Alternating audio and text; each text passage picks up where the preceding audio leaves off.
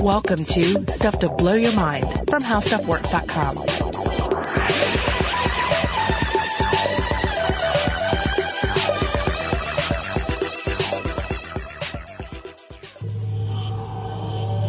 The thoughts of all men arise from the darkness. If you are the movement of your soul, and the cause of that movement precedes you, then how could you ever call your thoughts your own? How could you be anything other than a slave to the darkness that comes before? Hey, welcome to Stuff to Blow Your Mind. My name is Robert Lamb. And I'm Joe McCormick, and today's episode is mostly going to be an interview with the Canadian author R. Scott Bakker, best known for his second Apocalypse saga. Robert, how would you characterize that? Well, I think that quote that I read there from uh, his first book in the series, uh, The Darkness That Comes Before, sums it up uh, uh rather nicely.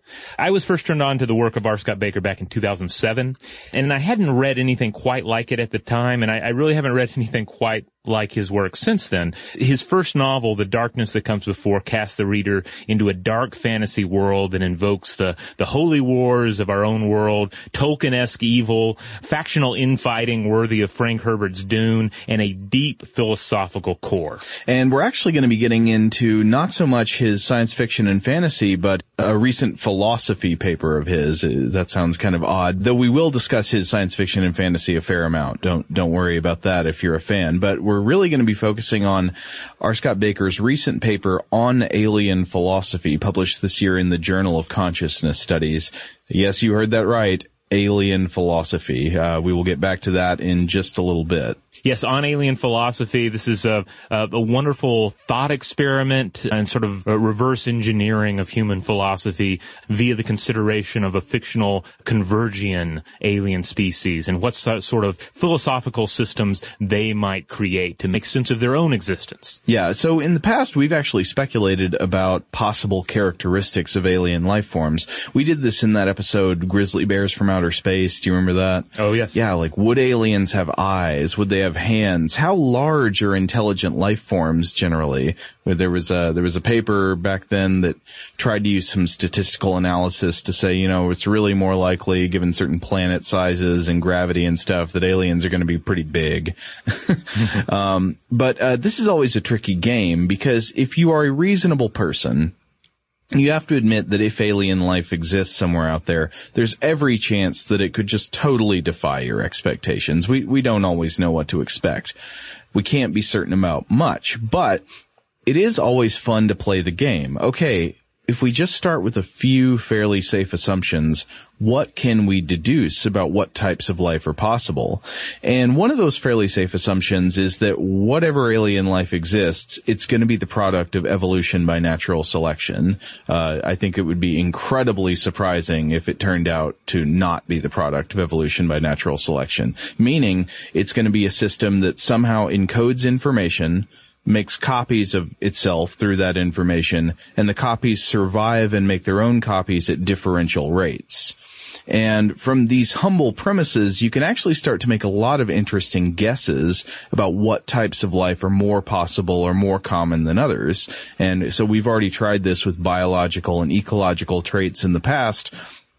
But in this new paper, R. Scott Bakker chases this, this phenotype problem really deep he goes on to guess what are the philosophical projects that intelligent alien life forms would wonder about? What big questions would they share with us? What hang-ups are they really likely to dwell upon?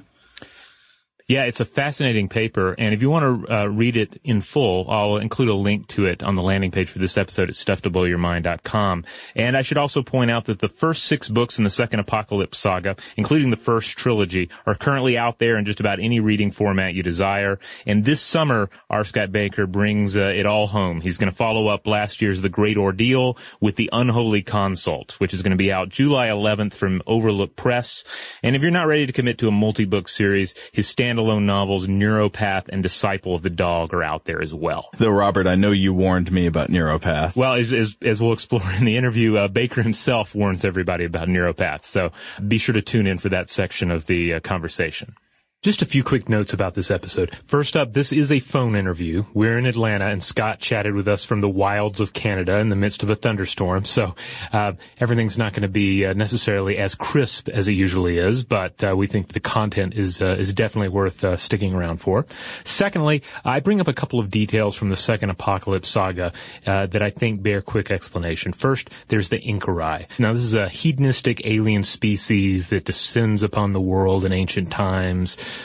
undying. They're devoted to, to selfish indulgence, limitless pleasure, and a cataclysmic scheme to shield themselves from judgment. And then there are the non-men. This is an all-male race of humanoids that essentially serve as the, the waning elder race, the elves of uh, Bakker's world, only far darker and uh, interestingly inhuman in many respects, both in body and in mind.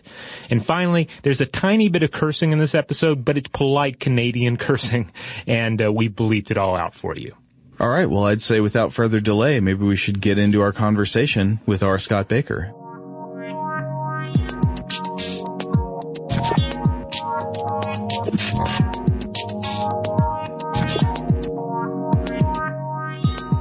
Hey Scott, welcome to Stuff to Blow Your Mind. Uh, thanks for taking time out of your day to talk with us here about uh, your new paper on alien philosophy, as well as uh, uh your works of fiction, which uh, I know personally have meant a lot to me over the years. I'm a, I'm a big fan of the Second Apocalypse Saga. I loved uh, Neuropath and Disciple of the Dog as well. So we want to welcome you to the show, and I believe Joe has the first question here related to on alien philosophy. Well, actually, I mean, I guess we should start start just uh, by Scott. Is there anything you'd like to tell our audience about yourself? Just introduce yourself, and then second, we'll we'll get to the meat of the paper. I'm a farm boy who grew up in southwestern Ontario and uh, ended up uh, falling in love with uh, Lord of the Rings and Conan the Barbarian at a uh, preposterously young age, and just never grew up. What's your opinion on the Milius movie? It has to be the one uh, written by Oliver Stone. Yeah. Oh, yeah. Arnie. All right. So uh, we wanted to get into the idea of your, your paper about alien philosophy. Could you just start by as succinctly as you can explaining what your uh, motive for writing this paper was and what your basic conclusions are? Okay. So, I mean, I kind of backed into uh, philosophy. Um, my original my original degree program I took at university was uh, languages and literature, and it quickly became apparent to me that uh, I was uh, barking up the wrong tree, and so the question for me was basically how to transition, you know, my literature degree into uh, something more philosophical. So I did a critical theory graduate degree, and in that case, I found myself knee deep in all these philosophical traditions 10,000 different interpretations of the same bloody thing. I think I, the best way to put it is uh, dismayed. There's just so much confusion. It seemed like there was so much obvious obfuscation. I uh, sort of quickly came to the conclusion that something profoundly wrong lay at the heart of uh, traditional philosophy. And uh, I just endeavored to be as honest and as ruthlessly skeptical as I could and try to figure out what that something wrong was. And on alien philosophy is basically the answer I've been able to come up with after about 20 years of studying and researching the topic, both in formal university contexts and uh, and on my own. And the idea, in a nutshell, is simply that we human beings simply did not evolve the capacity to reflect upon ourselves and our experience in any way, shape, or form that would allow us to answer theoretical questions regarding, you know, our experience. And when you really look at, you know, the question empirically in terms of cognitive neuroscience, for instance, and you see the way in which the brain constantly winnows information, constantly just selects a little bit of information from this process, a little information from that process, a little information from that process. You discover that the brain really is a giant bottleneck machine that is bent on selecting only what it needs. And on alien philosophy gives us a, a, a sort of picture of how we can understand that bottleneck machine such that it explains the morass of uh, traditional philosophy of mind, our you know epical inability to figure out what the hell is going on inside of our own heads. So in the paper, you, you make this distinction you just talked about, and you, you mentioned the idea of causal cognition versus heuristic cognition, right? Uh, yes. Basically, having a true understanding of the workings of things in, in a sort of deep information way versus having a, you know, on the fly, good enough understanding of things that gets us through everyday life, and that we're constantly using the latter to try to get at the former. Um, yes. A question I sort of wonder about is the former to me sounds like it is best executed in science. If we're trying to get causal cognition, it's when we, you know, put these tools on our inquiries like scientific investigatory tools.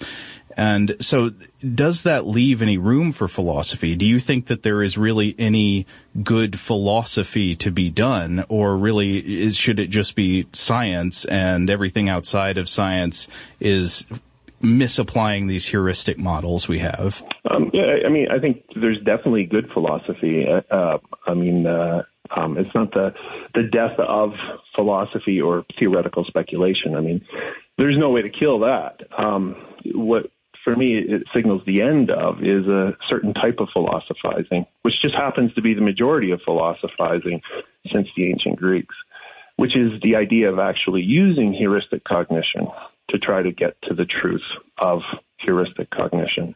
Using these shortcuts, these ways of actually avoiding knowledge of what's actually going on to solve problems as a means of getting at what's going on. And that's the philosophy that does that is the philosophy that's caused you know, the bulk of our uh, our confusion today. So, how how much of philosophy do you think is really just sort of uh, backward looking ex post facto justification for our biases? so the way I look at it is, you know, we have this capacity to metacognize. We have these uh, ancestral abilities to basically pick things from the stream of experience and think about them and change our behavioral responses to the world on the basis of them. So think about Christmas with your relatives. You know, everyone has that family member who says something that you just oh, you got to say something about it. But you know, if you do, it's going to ruin the whole night. and that's a great example of metacognition at work. You know, you're going to say something, and then all of a sudden, whoop, wait a second, Scott. He's an asshole. Everyone knows he's an asshole. You don't need to tell everybody he's an asshole. If you tell everybody he's an asshole, then the whole night's ruined, right? Your reproductive chances go flying out the window. that kind of sounds weird, doesn't it? But metacognition consists of a suite of practical tools. There's no way in the world that we evolved the metacognitive capacity we needed to do much more than a handful of practical things on the fly. And what philosophical reflection does is it, it basically takes those tools, repurposes them, and asks them to solve questions. There's just simply no way they could possibly solve them. But since we lack the ability to even see how little ability we have when it comes to metacognition, we have no sense of constraints or limits or whatever. And so we're confronted by this constant illusion of transparency. It seems like, yes, if only I think hard enough on this. Yes, if only I get my concepts arranged just right. Yes, if only I abandon the metaphysics of presence. Yes, if only I abandon uh, uh, the mirror of nature. On and on and on it goes. Everybody thinks that there's a way to use philosophical reflection to solve for the problem of human experience. It's all bunk. so, uh, Scott, in the paper, you, you seem, and the way you just described it now, you definitely do seem to be trying to use this idea of imagining what alien philosophy looks like in order to reverse engineer our own human philosophy to better understand mm-hmm. how we've arrived at our philosophical traditions.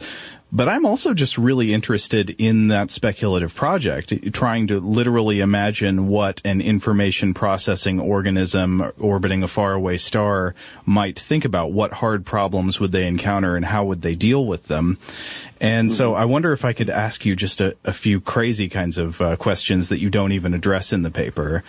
Uh, sure. I started off thinking like, you know, would the, could you imagine that there would be an alien Hegel or an alien Wittgenstein? But these are kind of stupid questions because I think these philosophers necessarily exist in a tradition, if you know what I mean. Like they're reacting to all the philosophers that came before them. And so it's sort of silly to try to imagine if that history of philosophy would be recreated on other planets, but you can imagine other fields of philosophy and how they would be created. So I'm, I'm trying to think like, what would alien meta ethics look like? Is there anything that we could guess uh, that that would form the basis of how aliens would think about you know what their where their sense of right and wrong comes from. Like this is a really hard question to ask. I mean, part of the reason why I, I, I took so much care to uh, underscore how how um, really you know plausibility of alien philosophy was all I was after. It's just simply because asking the question of alien philosophy earnestly, you know, um, is really difficult simply because you got to assume so much convergence just to just get off the ground. I mean, you have to that they use language in similar ways that we uh, uh, as we use language, for instance. Um, so, if you grant all that, if you grant convergience, as I call them in the uh, paper, then I think meta ethics would look like a giant mess, the way meta ethics looks like in contemporary philosophy. Just simply because, you know, when it comes to where we stand in these various super complicated systems that nature has us pinned in, we just have no access to the information we need. So what we really have to rely on is, is basically these blind guesses, you know, these simple heuristics, these little tricks that have, for whatever reason, um, preserved our ancestors in the past. Now, these tricks are just simply, uh, uh well, they're literally invisible to us, even though they actually are the foundation of guiding our behavior through these super complicated natural natural environments. Now, any creature like a human is stuck in the exact same informational bind. They're stuck in a, a, shallow information environment. They have these tools for picking out those handles, those features of the environment that actually help them get along or get on or get it on. Um, but they actually have no way of isolating those simple heuristics as simple heuristics, no way of understanding where they stand in these superordinate systems. They're just, they're blind. And even worse, they're blind to their blindness. So every time these aliens would attempt to solve ethical questions, what is ethics? They're going to run into the same sets of illusions and problems that beset human philosophers. They're going to confuse the loaded landscape of ethical concepts as being uh, a sort of autonomous system, as being all there is. They're going to think that they've actually solved something, even though all it takes is another person to ask the exact same question to arrive at, uh, in some cases, radically different answer, following what seem to be very similar intuitions. So those two things, I think, they're going to are going to strand them as effectively as we've been stranded by meta ethics. I can imagine a skeptical objection to what you're saying. Mm-hmm. Um, that would be okay. You're right that we are by nature shallow information consumers. We don't have deep knowledge about the world in, in order to get along in, in a natural setting. But you can definitely look at the way we've leveraged the weak tools we do have to do amazing things in, say, science and technology. Like we can build an international space station, and that has nothing to do with our ground level survival and reproduction. Uh, we've just managed to sort of bootstrap up some very basic survival tools into incredible products why would you think that we couldn't do the same thing with these hard problems like uh, like metaethics or natural philosophy or understanding the mind that we do with science and technology? Well, I, I mean, I actually think that you know a lot of the say you know norms of science. I actually see these things as technology. I mean, I see them as basically ways of turning, you know, spinning tools out of our own brains, if you will. I mean, the idea the idea isn't that we can't use heuristic cognition in novel ways. I mean, we literally, I think we quite literally evolved to do exactly what philosophers do, which is just simply try to, you know, retask, repurpose our existing cognitive capacities in order to solve um, different kinds of problems. The problem with metaethics in particular is it doesn't really have anything to do with that process. So ethical thought has given us a lot of great ideas that we've been able to institutionalize in ways that have been tremendously, tremendously beneficial um, to uh, humanity. But there's no way of actually, you know, realizing that that's the case, short of putting those tools into application. I mean, I would argue that the type of you know norm uh, tool making that humans have just done so fantastically well is actually a completely different process than the process that uh, underwrites metaethical thought. I mean, problems get solved when we actually discover a new simple heuristic that allows us to get along with each other in some way, shape, or form. But when you actually ask the fundamental nature of ethical thought, and you begin by looking at all these terms, all this norm talk, as referring to posits that actually play some role in some kind of economy, a transcendental economy, or a normative economy, or an anomalous economy, or an autonomous economy, outside of the circuit of nature, no one's gotten anywhere. no one's answered anything. I mean, the, all the dilemmas that you know uh, confronted the ancient Greeks are still confronting modern philosophers today, and that's just simply because it constitutes an attempt to apply these simple heuristics not to practical problems in the real world of politics and social interaction, but to the theoretical problem of ethics itself. All right, now it's time to take a quick break, and when we come back, more of our conversation with R. Scott Bakker. So maybe I've got one more, and then I'm going to throw back to Robert here. Uh, so sure. I, I wanted to go to a footnote in your paper about alien philosophy.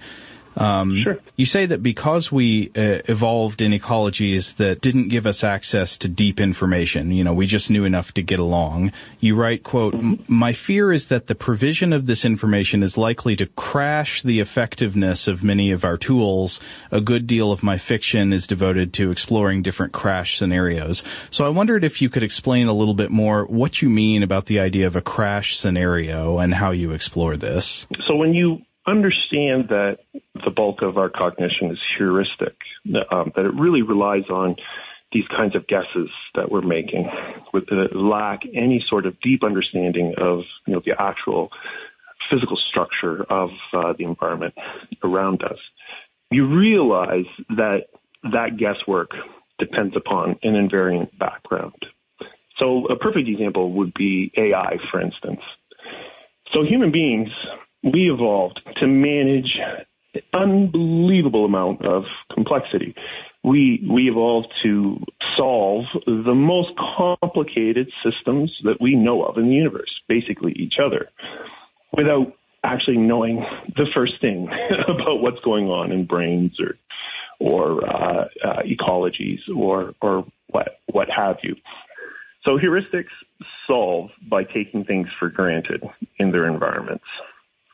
So that means the only cognition can properly function is if those things that it takes for granted actually obtain in its environments. So if you look at that uh, last year, there was the first fatality uh, ever attributed to a uh, self-driving car, and uh, I think it was a Tesla. Um, and the unfortunate fellow was driving on an incline, and a truck was crossing his path. He was watching Harry Potter on his dashboard. Oof. He had his autopilot on his car. Now the autopilot actually read forward and the white truck crossed what was actually white sky. This is what they think happened. And as a result, the truck's trailer cued open space to the computer. And so the car just drove right underneath the truck trailer.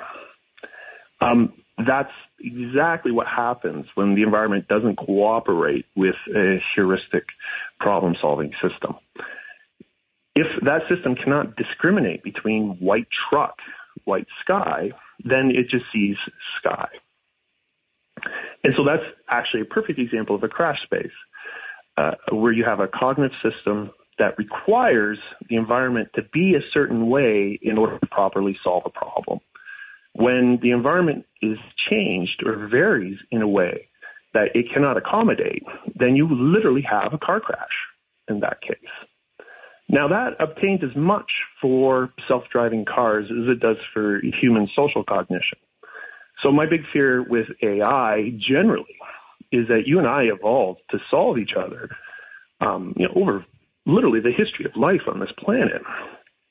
We're enormously complicated, and yet we're so finely attuned to one another that we can make unbelievable predictions as to each other's behavior and reliability and so forth. Now, what happens when you take that ecology and you start injecting all these little artificial agencies that are literally designed to cue your heuristic social cognitive systems out of school, right, for some sort of commercial advantage. Now, all of a sudden, you find human beings using these systems that are exquisitely designed to make sense of other human beings now we're using these systems to make sense of machines that have literally been designed to empty our wallets or, you know, sway our votes or what have you. Now that's a crash space. And it's a tremendously significant crash space. Because what it means is that human beings are going to be able to trust their social cognitive systems that suite of simple heuristics we use to solve the monstrous complexity of each other, we're no, we're going to be able to trust that less and less and less moving forward. Because the environment, the invariant background that is adapted to solve no longer exists. So really what my big fear is, is uh, that we're looking at the destruction of the human cognitive habitat that uh, all this stuff that people are celebrating, Mark Zuckerberg, even President uh, um, really is the beginning of the end of uh, the ability of human beings to make sense of each other, the world, themselves, what have you. Now, Robert, I know uh, some of these ideas come up in some questions you had about the fiction, right? Oh yes. Um, I, I, at this point, I'd want to jump ahead to um, a question I had for later, but I, I think it ties in here. So, your um, your, your book Neuropath is a, a wonderfully scientifically disturbing thriller a sort of uh, near future neuroscientifically charged psychological thriller for those who haven't read it.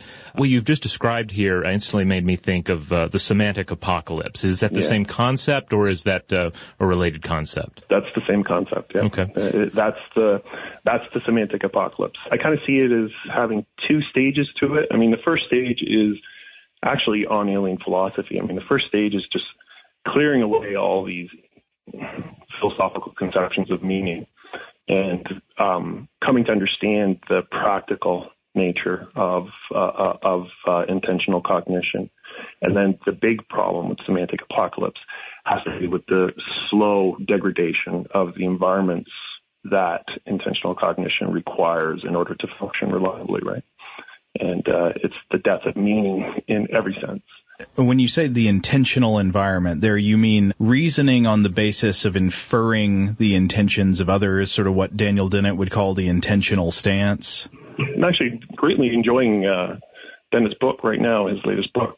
There's no intentional stance in, in my position. Uh, um, there's no uh, uh, perspectives or anything like that. I mean, intentional cognition just simply means basically all the machinery in your brain that enables you to solve the behavior of other biological life in your uh, in, in, your vicinity to like incredibly uh, rarefied uh, extents, right?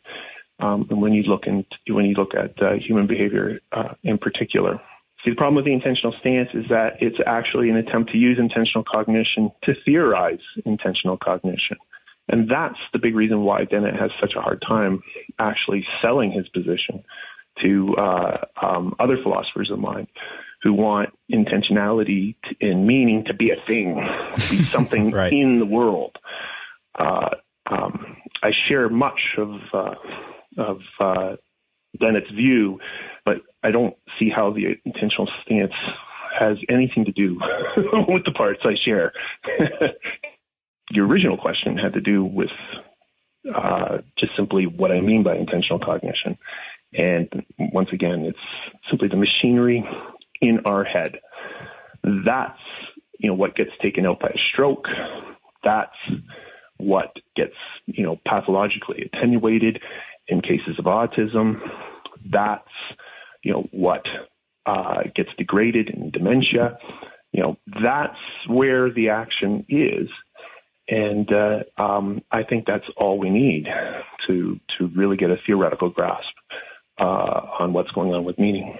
In your uh, second apocalypse saga, an alien race known as the Inchoroi play a, a, crucial role. Did on alien philosophy in part stem from trying to understand their perspective? And yes or no, how does one try to think like uh, the people of emptiness? How does one try to think like an Inchoroi? Wow. um, I've tried to actually get into their headspace on several occasions. I find it really difficult. I mean, the problem is, is that, you know, our own sort of experience of our own first person is so unbelievably specific to our biology and to our history that that uh, um, as soon as you try to actually think of an alien way of thought, it ceases to make sense.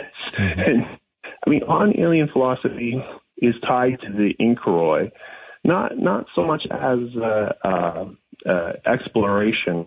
Okay, so the Inchoroi they're not so much, you know, the object of on alien philosophy as they are kind of uh, the uh, cipher for the ultimate significance of alien philosophy.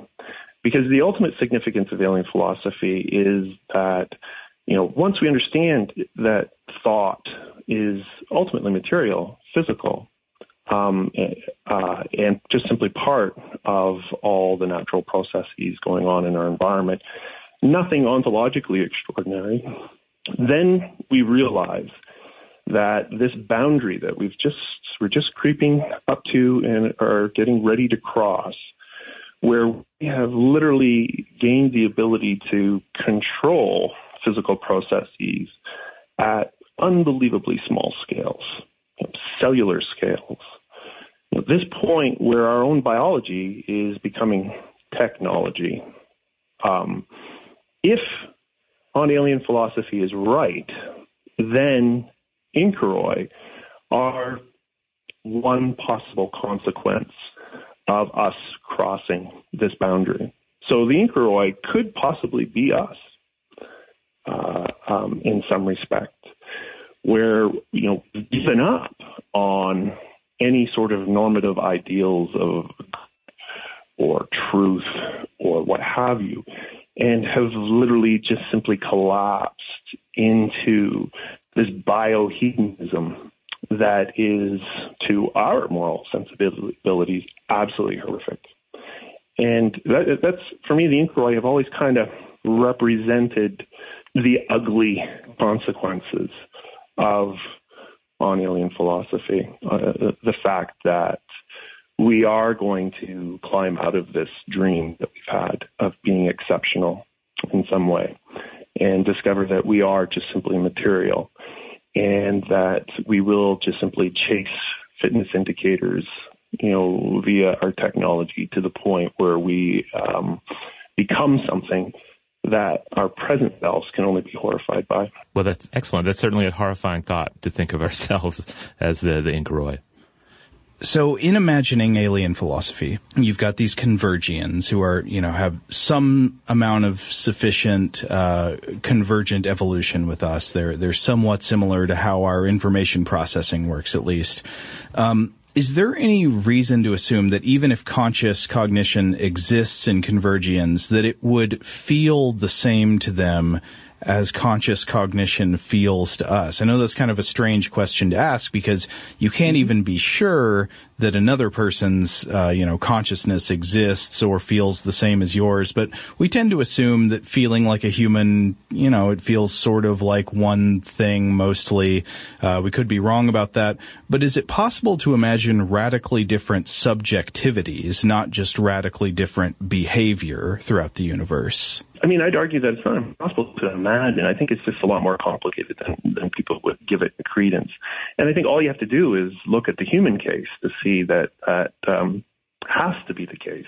Just think of the difference uh, between different philosophers in the phenomenological tradition, like Heidegger, uh, Merleau-Ponty, uh, Sartre, um, Husserl, Schutz, uh, Gadamer.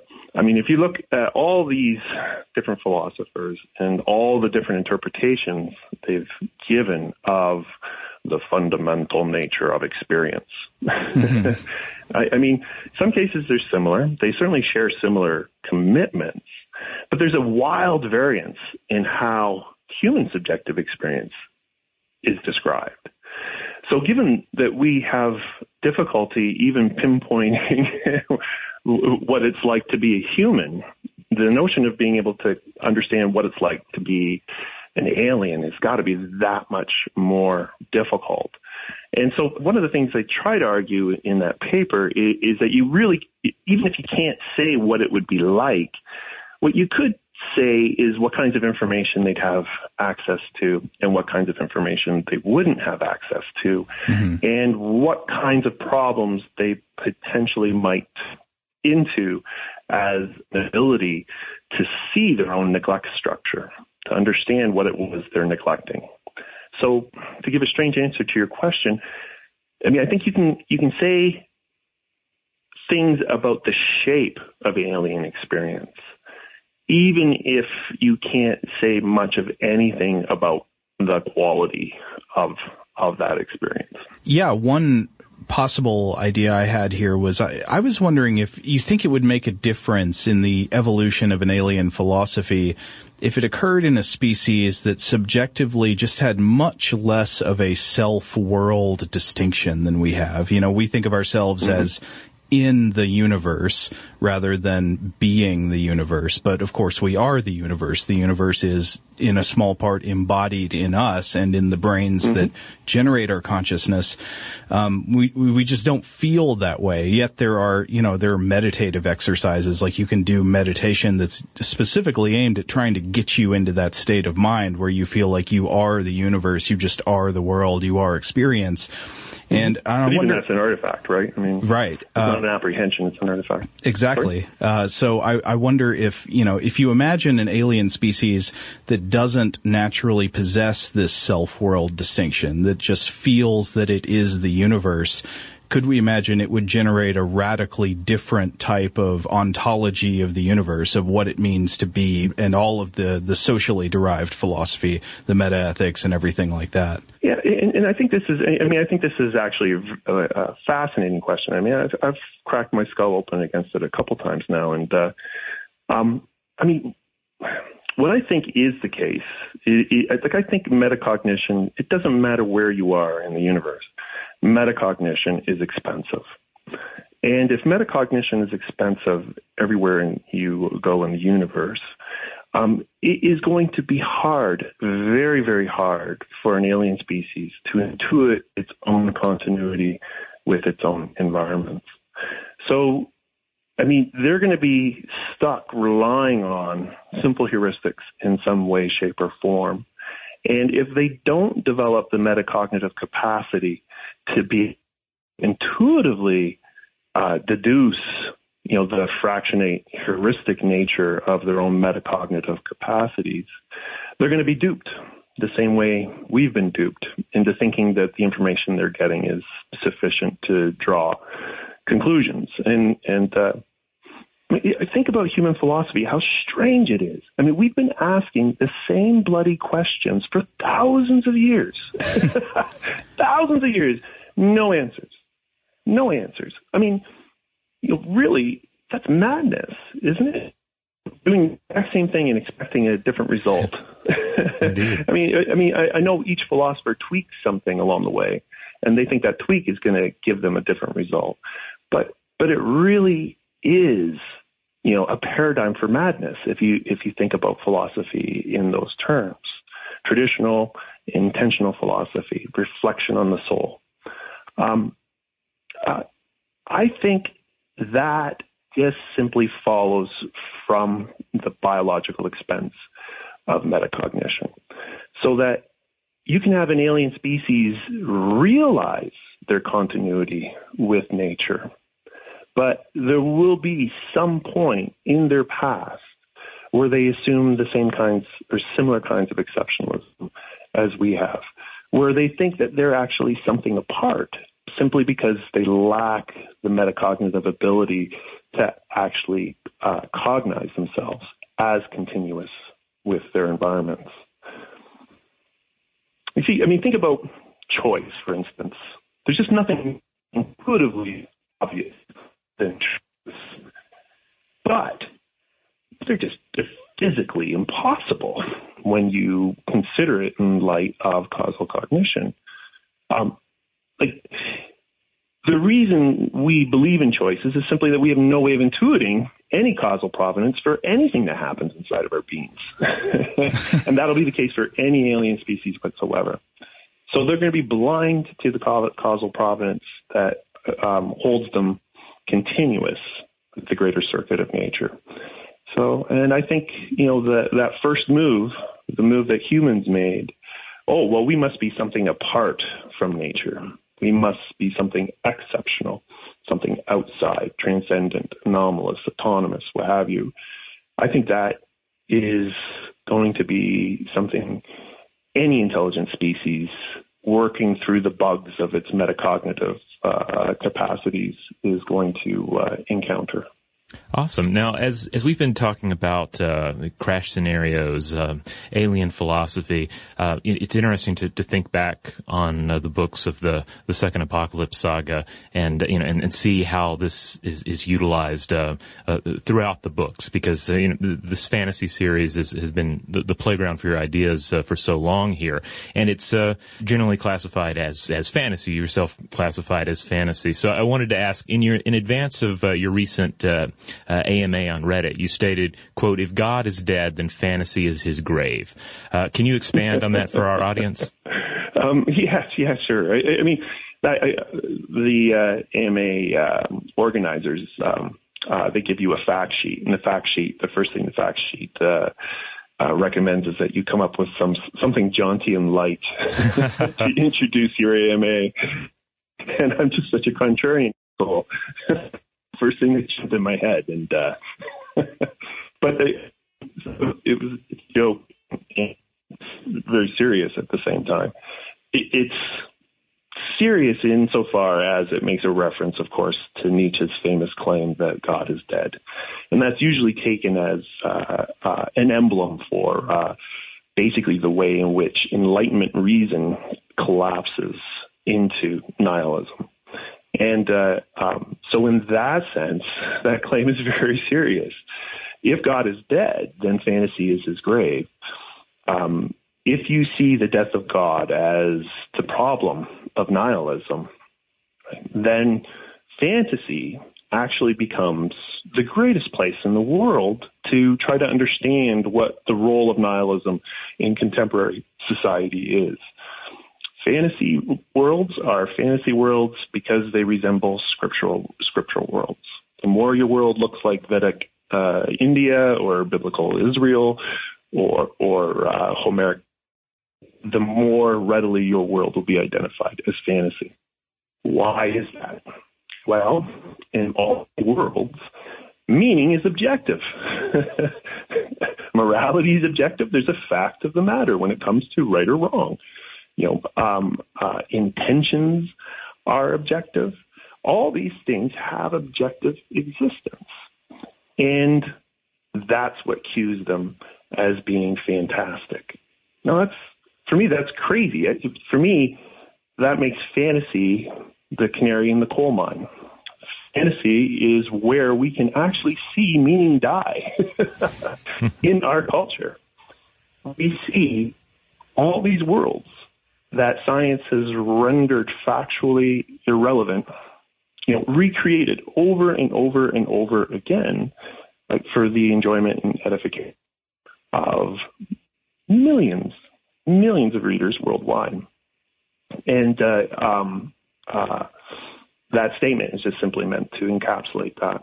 That uh, you know we can look at fantasy not as a throwaway escapist, uh, um, culturally uh, retrograde uh, um, mode of entertainment.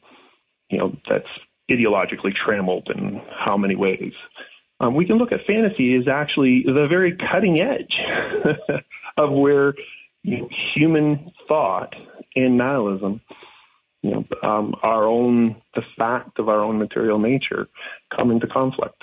Fantasy is the spark, you know, when, when that flint and, and that iron are struck. So, Scott, if you see fantasy embodying, um, know, some of the meaning structures that we used to get from mythology and religion, I wonder if you see a kind of parallelism uh, in in modern fantasy of the different types of meaning and ethical uh, structures that you would get from different ancient mythologies. One thing that I think of is like the the mythological uh, world that has a virtue ethic versus the one that has a moral ethic. Uh, I don't know if you might consider this like Greek mythology versus Buddhism or something, mm-hmm. where where in one you have a you know an ethic that's about being great, and in another one an ethic that's about being good. Do you see this paralleled in modern fantasy? I mean, fantasy, like any other um, fictional platform in which to explore ideas, um, it just really just sort of you know um, rips the windows out and kicks the doors down, right? I mean, it, you really can go almost any direction you want.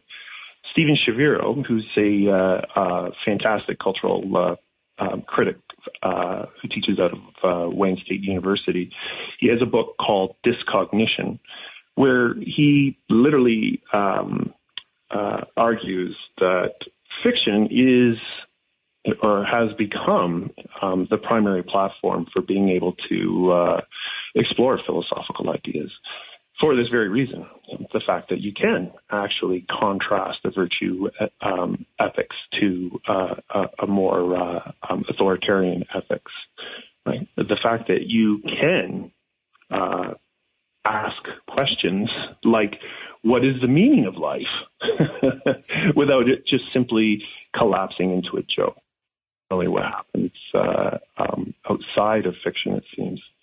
Um, I mean, either you think of the meaning of life, what part of the bookstore do you go to to discover the meaning of life? You don't go to the science section, you don't go to the philosophy section, you go to the New Age occult section. um, fiction gives you that freedom to actually show that no, I don't care what your a priori intuitions tell you. We can actually build a plausible narrative as to, you know, what would come of the death of meaning, for instance.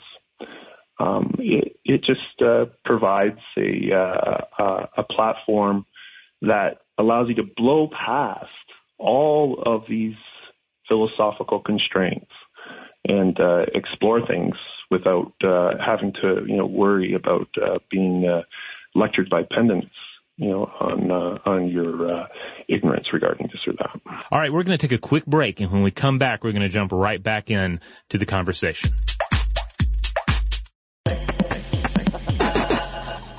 Now, Scott, you've uh, you've mentioned that among other works, uh, Frank Herbert's Dune influenced your your fantasy fiction. Uh, what's your take on Frank's run of Dune books, and were there any lessons there that informed your own world building and approach to a multi volume series? Yeah, and this is a, very good question. I mean, because it, it actually my my experience reading Dune probably is is one of the has had the biggest influence on on uh, my uh, um, discipline writing these books over uh, over the past uh, decade. Um, I mean, I, so my experience reading Dune was I read Dune, blew me away, absolutely blew me away. And so what do I, what do uh, I do? I go out and I buy Children of Dune. I go out by God Emperor Dune and Dune Messiah, and I read them in order. And God Emperor Dune, okay, but he lost me on Dune and Messiah, and I, I could just feel that. Uh, I just had a feeling that he'd kind of lost focus, uh, um, lost the the spark that drove the original vision. And so for me, reading Dune was sort of a, a process of being disappointed in in um, what I thought was his commitment to to the vision. So when I set out and started these books, I'll never forget. I mean, Darkness that came before had come out. I think it was 2004, 2003. And I found myself having lunch with one of my uh, idols. Uh, um, uh, as a younger man, anyways, um, Guy Kay, and uh, we were on uh, uh, we're in Greektown in Toronto, and he asked me about my uh, next book, and I told him it was a sequel. And he said, "Well, how many sequels do you have planned?" And I said, "Well, I think nine. and, he, and he literally said, "The last thing this is another multi-volume epic fantasy." and uh, no, my uh, my heart did not sink to the through the bottom of my shoe. I said, "No, I think that what the world really needs."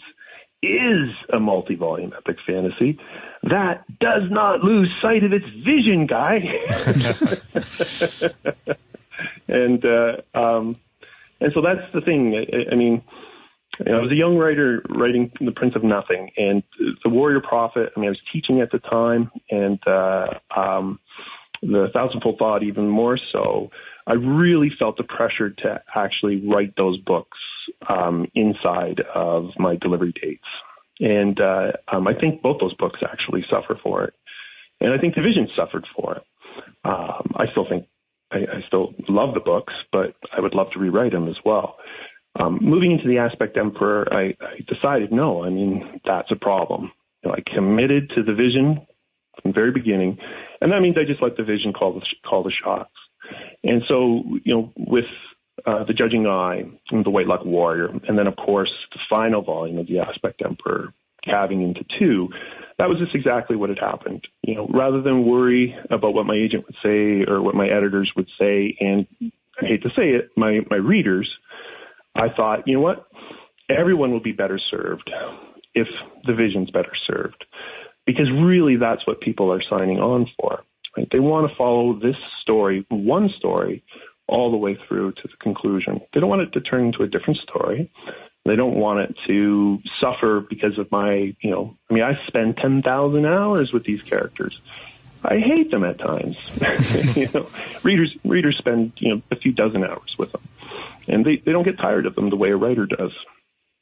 And so, um, really all along that, that experience reading Dune has really sort of informed my decision making you know, I, if I'm hating this character, I'll stop writing.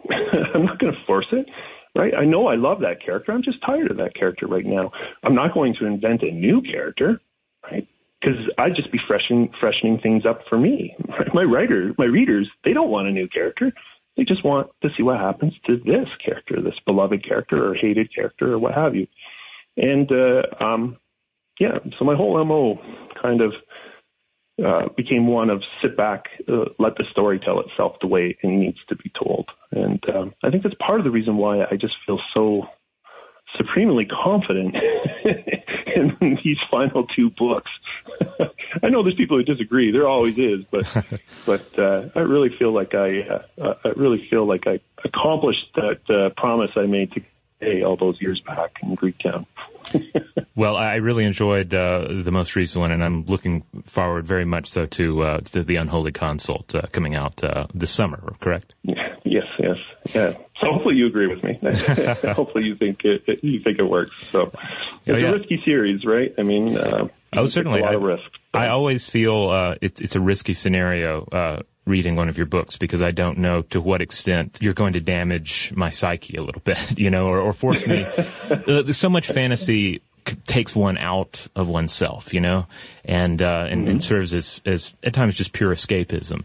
But mm-hmm. but your work always manages to sort of do both at the same time. So I'm able to to escape into uh, dark, rich, imagined world, but then also you're forcing me to ask at times troubling questions about myself and about uh, uh, humanity in general. Yeah, that's the goal. I, I, mean, that's just what you just said there. That's writer's gold. I mean, I mean that's what I'm aiming for. What I'm trying to, always trying to do is to try to uh, immerse and uh, and push out at the exact same time. It's tough. It doesn't work for a lot of readers. That's true. Now, you've mentioned in interviews before how you might have written some aspects of Neuropath differently if you'd finished it after the birth of your daughter. Uh, has becoming yeah. a father affected the arc of the second Apocalypse saga?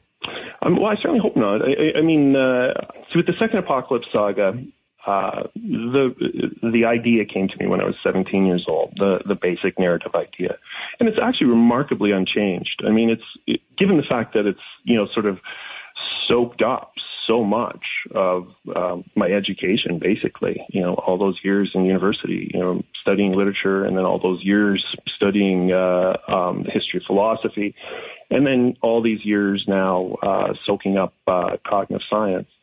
Um, it's still that, that narrative which ends at the end of the unholy consult is is still the same.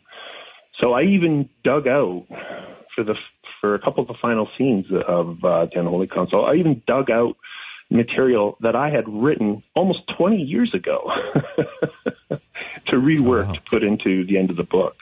And that was really exciting for me. I mean, it, uh, um, the fact that, uh, you know, when you aim at a destin- uh, at a far, far away destination, um, and when the journey is as sort of fraught with uh, reversals in this direction as uh, as this journey has been for me, um, when you actually arrive at your destination, I sometimes wonder this must be what a nuclear missile feels like when it actually hits its target. I mean, it just doesn't seem possible that you can actually arrive at the place you set out to arrive. And uh, um, I, I really feel as though I've closed uh, uh, um, the deal when it comes to that first 17 year old idea. So there's more to come. There's more to come yet, but I'm interested in something you mentioned briefly in the paper, which is uh, Susan Schneider's idea that if we encounter alien intelligence, it's less likely to be uh, biological intelligence and more likely to be machine intelligence, or or what you might call more broadly post biological intelligence. Mm-hmm. Um, so I, I assumed, based on the way you mentioned it, that you agree with that. Would you agree with that? And what do you think about oh, that? Oh yeah, yeah. No, I I, I think uh, I, I think uh, the argument's pretty ironclad. I mean, if you just look at where we stand in terms of our ability to uh, travel between the stars and where we stand in terms of our ability to uh, manipulate uh, our biology and uh, um, uh, basically offload um, cognition onto uh, um, our you know, machinic artifacts. I, I think it seems pretty clear that the transition from biology to post biology is actually something that uh, um, becomes more technically feasible um, uh, earlier than uh, interstellar travel. Uh, another question that, that comes to mind, and this might be just too specific, and uh, I'm you know tugging at something that's supposed to remain mysterious. Uh, but uh, there's a there's a scene in I believe it's the Judging Eye where uh, the characters are walking through ruins of the non men, and uh, it's and and and you do a wonderful job just explaining the their artistic style, their their use of sculpture, and I believe it's mentioned that the the non men cannot see paintings, uh, and uh, that one of the reasons they they depend on sculpture. Um, c- can you elaborate on, on that at all, or is that meant to be sort of a mysterious cipher? you always want to distinguish your your various uh, um, races and species that you uh, create in uh, um, speculative fiction, and um, this notion of uh, non-men not being able to see visual two-dimensional visual representations is is sort of just like a textural textural detail along those lines, but it actually does have uh, a rationale. I mean, the idea is that um, I mean, just think of uh, the uh, cavemen in Chauvet in France um, actually uh, drawing, you know, their uh, charcoal stained fingers across the cave wall for the first time and realizing they can see a shape in that and experimenting, right? Turns out for humans, we can actually see horses and bison and figures of humans uh, um, given very, very small amount of visual information. Uh, finger covered in charcoal uh, dragged across a cave wall is enough for us to be able to recognize a lion or a horse. Um, famous horses of Chauvet are, are, a wonderful example of that. Um, for non-men, their ability, you know, to cue definition of scenes um, just simply requires a bit more information, and in particular, it requires um, depth information. So they can see representations the way we can. It's, they just have difficulty with two dimensions, just simply because those the amount of information that is given in a two dimensional uh, representation simply isn't enough to actually cue the cognitive systems involved in recognizing horses and tigers and what have you. So, so there's a, a kind of, I mean, it's just one of many ways in which you know my blind brain theory uh, um, has sort of you know nuanced the the, uh, the background and the landscape of uh, of the novels. In the blind brain theory, um, I don't know if you want to elaborate uh, here, but this is basically the idea, uh, getting down to the, the, the idea that the brain cannot perceive itself, and that's one of the big stumbling blocks to understanding ourselves and our place in the world, right? Yeah, yeah exactly. It, it's just um, basically uh, the description I gave earlier. This notion of uh, of uh, metacognition being largely, if almost utterly blind as to the brain's own operations, and uh, um, and more importantly, being blind to that blindness, and so being convinced that it actually can see its own operations, and then that's the explanation for why you know we have this madness called philosophy, where we simply ask the same questions over and over again, assuming there's answers, and there never is. I know in past interviews you've um, you, you've referred to the, the, ending of Neuropath, which no spoilers for anyone, but it's a it's a particularly bleak ending in many ways, and you've uh, you've you've said that you might have written that differently uh, if you had written it after the birth of your daughter. Yeah, yeah, I almost certainly would have written it differently. Almost certainly would have. It's a hard book to read. I, I mean, I had a fan like I don't recommend the book actually. I, I've stopped recommending the book to people. I, I've had good friends um, email me. You know, they've waited a couple of years before reading the book, and they've read the book, and they basically said, "I wish I hadn't read this book. I, I uh, I've been feeling depressed for weeks." I, I I found it a, a depressing but fulfilling read. Um, I, I I do occasionally recommend it to people who I think uh, you gave me a copy, Robert. I know. I, I gave Joe a copy of it. Now, um, the, speaking of parenthood and, and dark stories, uh, I assume reading plays a big role in your household. Uh, what's the darkest children's book you've found yourself reading to your daughter? Uh, and is there a particular genre book you're looking forward to being able to read with her? Well, I mean, I'm, I'm really looking forward to being able to read The Hobbit with her. I mean, The Hobbit was a uh, watershed uh, read for me, and uh, um, the idea of uh, actually being able to share that with my daughter makes me feel giddy. I mean, it's, it's uh, crazy. I probably put balloons and streamers up or something like that. but uh, and it's a pretty dark book. But uh, I mean, all the all, all the uh, Brothers Grimm fairy tales, Mother Goose fairy tales. I mean, we have um, a couple collections, and I read them to my daughter and my wife. Uh, would prefer that I not read them, just simply because they're so strange and uh, and violent, right? I mean, uh, Hansel and Gretel, like holy moly, what a story that is! Indeed. And uh, um, I I uh, I worry that uh, as a culture, we're really we're we're really losing faith in uh, our, our children's ability to uh, uh, deal with uh, darkness and uh, unsettling thoughts. And uh, I, I actually think that that's a that's a huge social problem moving forward. I remember yearning for that kind of stuff when I was a kid. I remember when I was a little kid, I, I wanted more dark. I, I was like not satisfied with how dark and disturbing and weird the children's stories I was supplied with were. Ask me what my favorite Bible story is. What is your Growing up. favorite Bible story? like Sodom and Gomorrah. Oh, wow. I mean, I, I I just thought that was the coolest story ever. I mean, uh, um, obviously it's not a cool story at all. Well, yeah, and plus they have You know, these illustrations, You know, Lot's right? daughters seducing him in the cave afterwards. I mean, it's a downright creepy story, but those are the kinds of things I liked. In, uh, I mean, I grew up uh, in a religious household.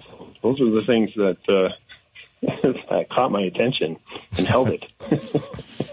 All right, so one last question here, and this is just a, an idle curiosity here. So I've long wondered if uh, Aurang and Aurax, the, the the last living Inchoroi in your books, are they at all a wink at Kang and Kodos on The Simpsons? Not that they have anything to do with each other except the fact that they're pairs of aliens. Well, uh, yeah, uh, um, yeah, no, they're not. But it's gonna be pretty hard to uh, move forward.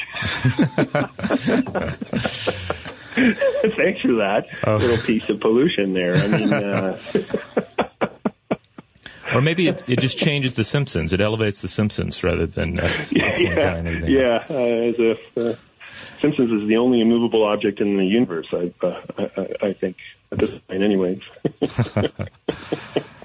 It's funny. I- Like I stopped reading um, uh, message board uh, banter about my books and stuff. And it's just simply, just simply um, to keep the slate clean. I, I, I just find, you know, people people will, so, will will mention something to you, and it'll be like, "Hey, that's a great bloody idea. it's actually better than the idea I had." and uh, um, I mean, it may feel that way. Your own, my own ideas always feel old to me, right? Um, I, I just try to shelter myself from that a bit, just so I don't get uh, too much interference when it comes to following through an original vision that I went on and on about. Oh yeah, I can imagine where you definitely want to plow ahead uh, as much as possible towards that original vision without uh, polluting it uh, in any way, you know, based on fan interaction. yeah, well, I mean, the big thing is, is it, you, like I say, uh, you spend ten thousand hours with the, these characters and this narrative and stuff, and um, the tendency is to uh, you make it baroque, right? I mean, there's just so many ways in which an author's exhaustion with the project ends up creeping into that project. And so, I, for me, it, it, uh, so much of it just comes down to uh, being mindful of my own exhaustion. I mean, how I feel about my own material, and you know, making sure I'm in the right place uh, while I'm working on the books, so that the the books actually express you know what it is I want them to. Well, on that note, thanks again for chatting with us, uh, for answering our questions. Your books are all available uh, right now. The, uh, the all the books in the uh, Second Apocalypse Saga, uh, Disciple of the Dog, Neuropath, you know, for the brave, I guess, based on our discussions of it here, and uh, the Unholy Consult, the the, the latest book in the uh, Second Apocalypse Saga, coming out this summer. This summer, yeah, and it's uh, the culmination of uh, what what feels like a lifelong quest for me now. So uh, uh, basically, uh, adolescent narrative that uh, I've uh, managed to pursue through you know graduate degrees and job changes, and strangely enough, the world the world just keeps trying to make my horrific vision come true. So it feels like it's only become more relevant um, now than it, than it was uh, back at the turn of the millennium when I first uh, got serious about publishing. And uh, if anyone out there wants to follow you, you're uh, you're on social media, but also your blog, uh, Three Pound Brain, uh, c- correct, is uh, is a great way to sort of keep up with your your, Yeah, your regular is ideas. place to to uh, pester me with uh, with questions and whatnot, um, or just simply shoot uh, shoot me an email. You'll find my email on my blog. Uh, but just uh, Google Three Pound Brain and uh, Bakker, and you'll you'll find yourself at my profane doorstep soon enough. All right, thanks, Scott. Thanks, Scott. Thank you, guys.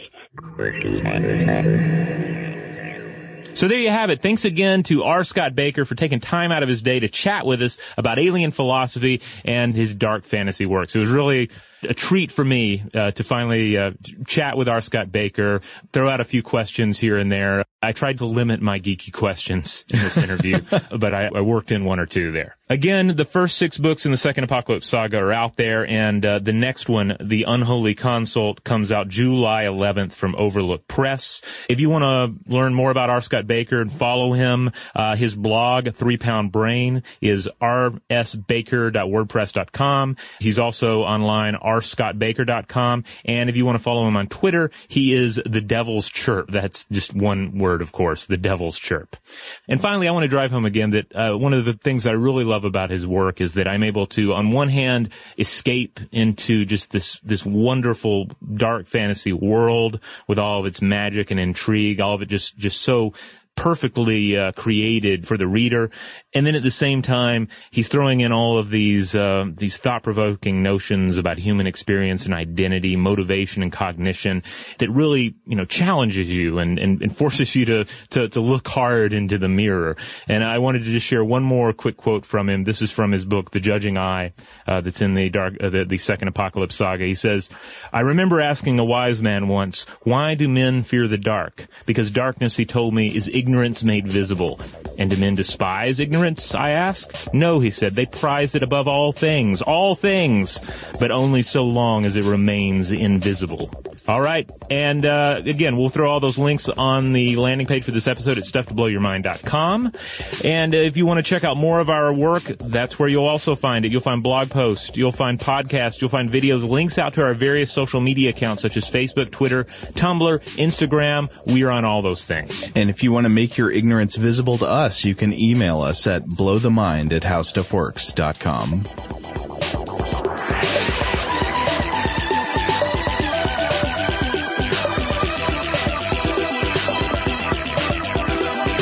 For more on this and thousands of other topics, visit howstuffworks.com.